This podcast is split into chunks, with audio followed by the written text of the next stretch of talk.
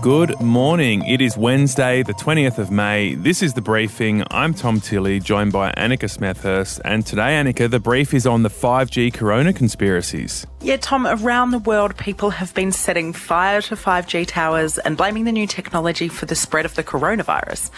An essential poll has found that one in eight Australians actually believe 5G is responsible for spreading the disease. Okay, so we're going to get right into this topic. It's quite a controversial one. You'll find out if there's anything to worry about. Today and tomorrow, we're going to go deep into the 5G fears. And today, you'll hear a leading electromagnetic researcher answer all the key questions about 5G and your health. First, let's find out what else is making news. Tom, there'll be plenty of face masks and disinfectant, but no spare middle seat to keep us a metre and a half apart when we're allowed on Qantas and Jetstar flights again. Here's Qantas boss Alan Joyce. There is a possibility uh, that we might have nearly all the states opening up as early as July, and we're planning for that. We have the ability to put la- large amount of our capacity back in the air, dependent on demand. Alan Joyce there. So, when the states do finally open up and we're allowed to fly, the Qantas Fly Well program will see passengers using self serve options for things like checking in bags or scanning boarding passes. Uh, as well as that, there'll be plenty of hand sanitising stations and regular cleaning. Yeah, the airline will still aim to fill every seat, though, not leaving any empty areas for social distancing. Alan Joyce says the data shows the risk of catching it on board is actually extremely low. It seems like there's a, a a bit of conflict opening up around these state border closures, Annika, with Queensland, South Australia, and Western Australia not wanting to open their borders for months. Yeah, I kind of can't blame them given most of the cases are still in Melbourne and Sydney. So, look, there has been talk about having a hub so people in those states can travel together, but the big states aren't too keen on that. They want us all to open up at the same time. The Chinese embassy has taken another swipe at Australia. Yesterday, we heard that China had supported the push for an inquiry into the coronavirus, and that was seen as positive news by Australian leaders who'd been leading that push for an inquiry. Yeah, but it didn't take long for that to turn around. Within a matter of hours, the Chinese embassy in Australia came out and said the claim that the resolution was vindication of Australia's call for an inquiry was, quote, nothing but a joke, because in their eyes, the inquiry would be totally different to the one Australia originally wanted. Here's our trade Trade Minister Simon Birmingham, who clearly doesn't see it as a joke. Australia is not going to engage in cheap politicking over an issue as important as COVID 19. And COVID 19 has claimed the lives of hundreds of thousands of people around the world, including Chinese lives. That's the Trade Minister Simon Birmingham speaking on Sky. Uh, he's also flagged plans to appeal the massive tariff that will essentially kill off Australian barley exports to China. All of this comes as Australia reaches a grim coronavirus milestone, with our death toll now in the triple digits. A resident at Sydney's Newmarch House became the 100th person to die from the deadly virus. I'm wondering when it's going to end with this spat with China. It seems like every day there's news about them backlashing to something that we've said or done. Look, it doesn't sound too great, but I've had a bit of a look into this and it seems they've got a few spats going with some other countries mm. that could potentially fill that market. So we might actually end up okay out of this just because they might not have anywhere else to go. Well, yeah, and it's kind of comforting to hear that they're having these kinds of arguments with other Western countries as well. We're not the only country that China's lashing out against at the moment. But unfortunately, it really does affect farmers and it does seem to be a political fight. But there's people on the other end producing barley and producing beef that are really hurting because of this. It's been revealed that a MasterChef contestant who disappeared from the show mid season left because he'd been charged with sexually assaulting a teenage girl while he was in Melbourne filming the show. Yeah, in an episode that was filmed in March but aired on Sunday, this is how the judge explained his mysterious disappearance. You're probably wondering where Ben is. Due to a personal matter, Ben has had to leave the competition and he will not be returning. Police have now confirmed that it was a legal matter. The 36 year old Ben Ungermann was arrested for allegedly assaulting a 16 year old girl. He was released on bail to front court again in June. And one of Australia's touring music festivals looks like it could be over, Tom. The FOMO Festival, which has hosted stars like Lizzo, Nicki Minaj, and Post Malone, has gone into liquidation. It's almost $5 million in debt, the FOMO Festival, and the liquidator in charge isn't optimistic about that cash being paid back They say the pandemic is one, but not the only reason for the trouble. Liquidators will give an update in three months, but Chief Medical Officer Professor Brendan Murphy has already said he doesn't think any music festivals will happen until there's a vaccine for the virus. Oh, hearing that, it feels like someone's ruining Christmas. We did have Michael Chugg on the show a couple of weeks ago, and he said that festivals could be able to go ahead without a vaccine, you know, if they found the right isolation and, and safety measures. Yeah, I think international artists will be out for a while yeah. until international travel really is up and running again, and that might not be until next year. All right, let's talk about the wild, divisive, and very complex topic of the 5G corona conspiracy. The coronavirus pandemic has sent 5G fears into overdrive. Yeah, very early on in this pandemic, a conspiracy theory started gaining some serious traction, and they were blaming the outbreak on the installation of 5G towers in Wuhan. Since then, people have been setting fire to 5G towers in the UK and in Europe and in Canada and New Zealand, and they're seriously worried that 5G radio waves are actually spreading this virus. Yeah, the two main theories that continue to be circulated are one, that the radio waves from 5G might suppress the immune system, making us more vulnerable to COVID 19. And secondly, that the virus can be spread through the radio waves from 5G. Look, there's even a really wacky third theory that the whole lockdown thing is just a conspiracy to keep us inside where they build more of these towers. But look, a number of celebrities have actually been helping to spread these theories, including Woody Harrelson, John Cusack, Fran Drescher from The Nanny, which I guess is giving them a little bit more legitimacy.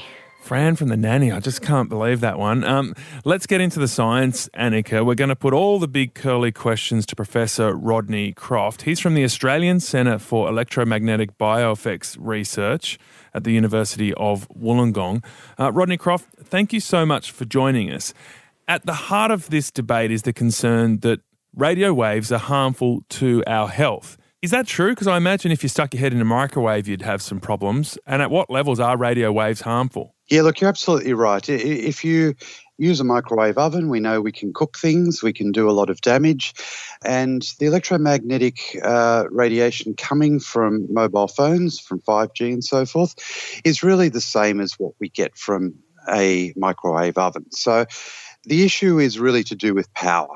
And microwave ovens have a really huge power, and that's why they're able to heat things a lot. Whereas something like a mobile phone, the maximum it can really heat you to is about 0.1 degree, which is very small compared to the normal fluctuations we have as we uh, even sitting on a couch.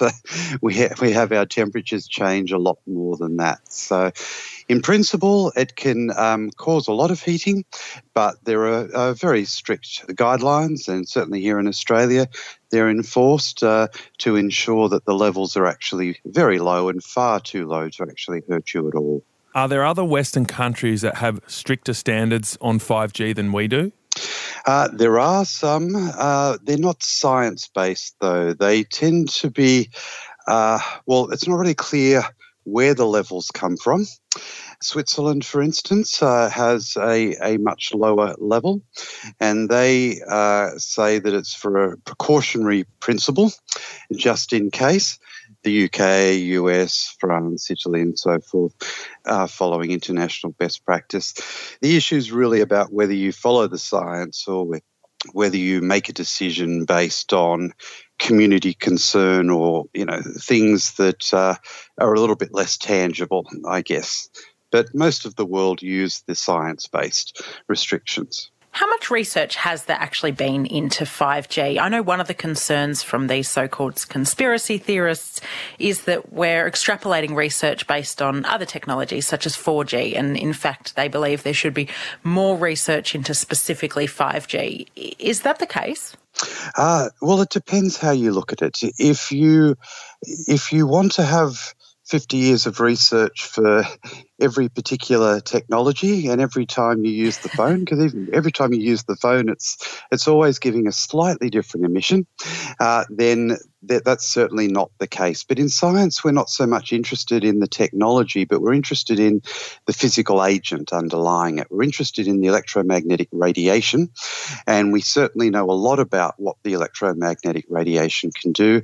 That has been researched for yeah uh, well much more than 50 years but certainly in the last 30 or so, there's been a, a huge amount of funding going into trying to to boost that research, and, and it has done. And I'd say we, we know an awful lot about it, and we certainly know that it's safe. Are you acknowledging there that, yes, we know a lot about electromagnetic radiation, but no, we haven't had that much specific research into 5G and its connection to that radiation? Uh, no. Uh, what I'm saying is that we know everything about 5G from the scientific research that we've conducted over many years.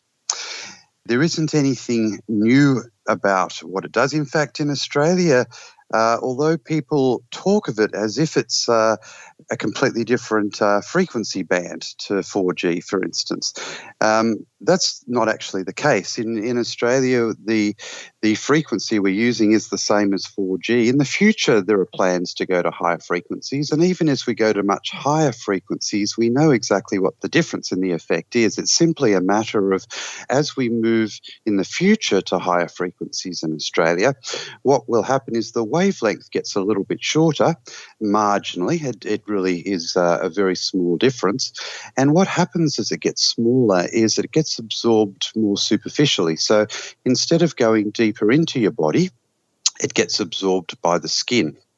So, uh, any heating that's going to occur is going to occur more superficially in the skin and not get through to things like the brain. We can understand where that heating is going to appear. We know what it is going to do. And the limits themselves, of course, are not based on a particular technology, they're based on the radiation that comes from it. And so the technologies have to fit with the standards, the guidelines for those particular electromagnetic radiation frequencies. So you still end up with the same effect, very small increase, maybe 0.1 degree, but it's it's no longer deeper in the body. It's now at the surface, and the guidelines and the standards here in Australia take those into account to ensure that they can't get to an unsafe level. Look, some people are pretty upset about 5G technology, and one of the reactions has been to set the towers on fire, among other things. Um, by the sounds of it, the towers don't pose any greater risk than other towers we have in society. Is that right? That's exactly right. The the amount of energy and look, old towers are exactly the same. What what we've got are really, really low levels. In fact, the levels coming out of your tower are usually about 100 to 1,000 times lower than the uh, levels coming out of your phones. So if someone was, was concerned about it, the most sensible thing, I guess, would be to restrict the actual handset use. But the towers themselves have negligible electromagnetic radiation coming out of them. So it's, and, and in fact, with some of the conspiracy theories that are, well, I call them conspiracy theories um, about, for instance, 5G and um, and coronavirus. I'm claiming that uh, that 5G causes it. What you find, of course, is that there's no difference in coronavirus rates where there are 5G towers and there aren't. Iran, for instance, doesn't have a very extensive 5G network, but they still have a lot of coronavirus cases. So the radiation doesn't seem to be relevant to, to the arguments. It seems to be more a concern or a fear of people independent of science. One of the theories is that 5G radio waves can harm your immune system, making you more vulnerable to COVID 19. Is there any semblance of truth to that? No, we don't have any evidence of that at all. Uh, there have been a, a, few studies over the years that have uh, uh, reported um, changes in immune function, but when other uh, scientists have tried to replicate the studies, I haven't been able to find these results. What about the theory that the radio waves can spread COVID 19? Any truth to that? No. Look, once we get to those kind of stories where we're really getting so far removed from science that it's a bit hard to, to really answer it. It's, it's more like talking about, you know, saying, well, aliens have come in and given us COVID 19. Look, anything is possible, but it's just, there's absolutely no grounding. Um, radio waves cannot carry COVID 19. They, they can't carry any viruses. It's just not how they work. Yeah, speaking of the research, these conspiracy theories often site researchers proving their point. Um, some of the common ones that come up are a 2011 World Health Organization uh, report saying that radiation can be a possible carcinogenic. There's a 2012 report from the US National Toxicology Program saying that after years of exposure to second, third, fourth generation radio frequencies, there could be an increased cancer rate in male rats. An Italian study, the Ramazzini Institute, talking about the impact of, of first, second, third, fourth generation networks are you aware of those studies, and, and what do you say about the, I guess, the way different studies are sort of used to, to justify these theories? Well, look, it's it's uh, certainly I'm aware of them. I've uh, written reviews on the Ramazzini and the NTP study. Um, I've certainly uh, had to deal a lot with the IARC2B classification. For each of these studies, we can come down to them and talk about the, the ins and outs, and, and, and we certainly do that. And when we, for instance, when we look at the, the IARC classification, we see that uh, what we've actually got is a definition. Now, possibly in their classification doesn't mean what we would use in everyday language for possibly. So, what they really are talking about are they uh, is that they've given a classification of um, electromagnetic waves, uh, waves of this uh, frequency of being possibly carcinogenic. And for them, possibly carcinogenic means it's similar to things like uh, pickled vegetables, uh, coffee, and so forth. Um, but they don't have any evidence that it's caused by it. So it's largely based on epidemiological studies where there have been a couple of studies that have shown an association in the population between brain cancer uh, levels and mobile phone usage patterns.